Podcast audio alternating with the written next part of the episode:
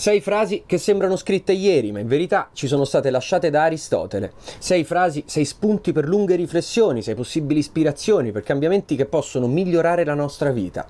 Prima frase, visto che noi siamo la somma delle nostre abitudini, la qualità non è un singolo gesto, la qualità è un'abitudine.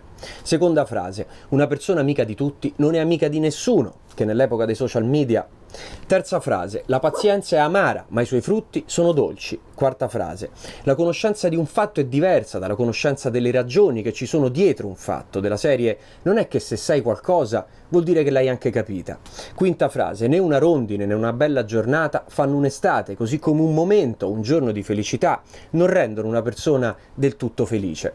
Sesta frase, la differenza tra una persona educata ed istruita da una che non la è è la stessa che passa tra un vivo e un morto. E questo è un minuto di saggezza eterna.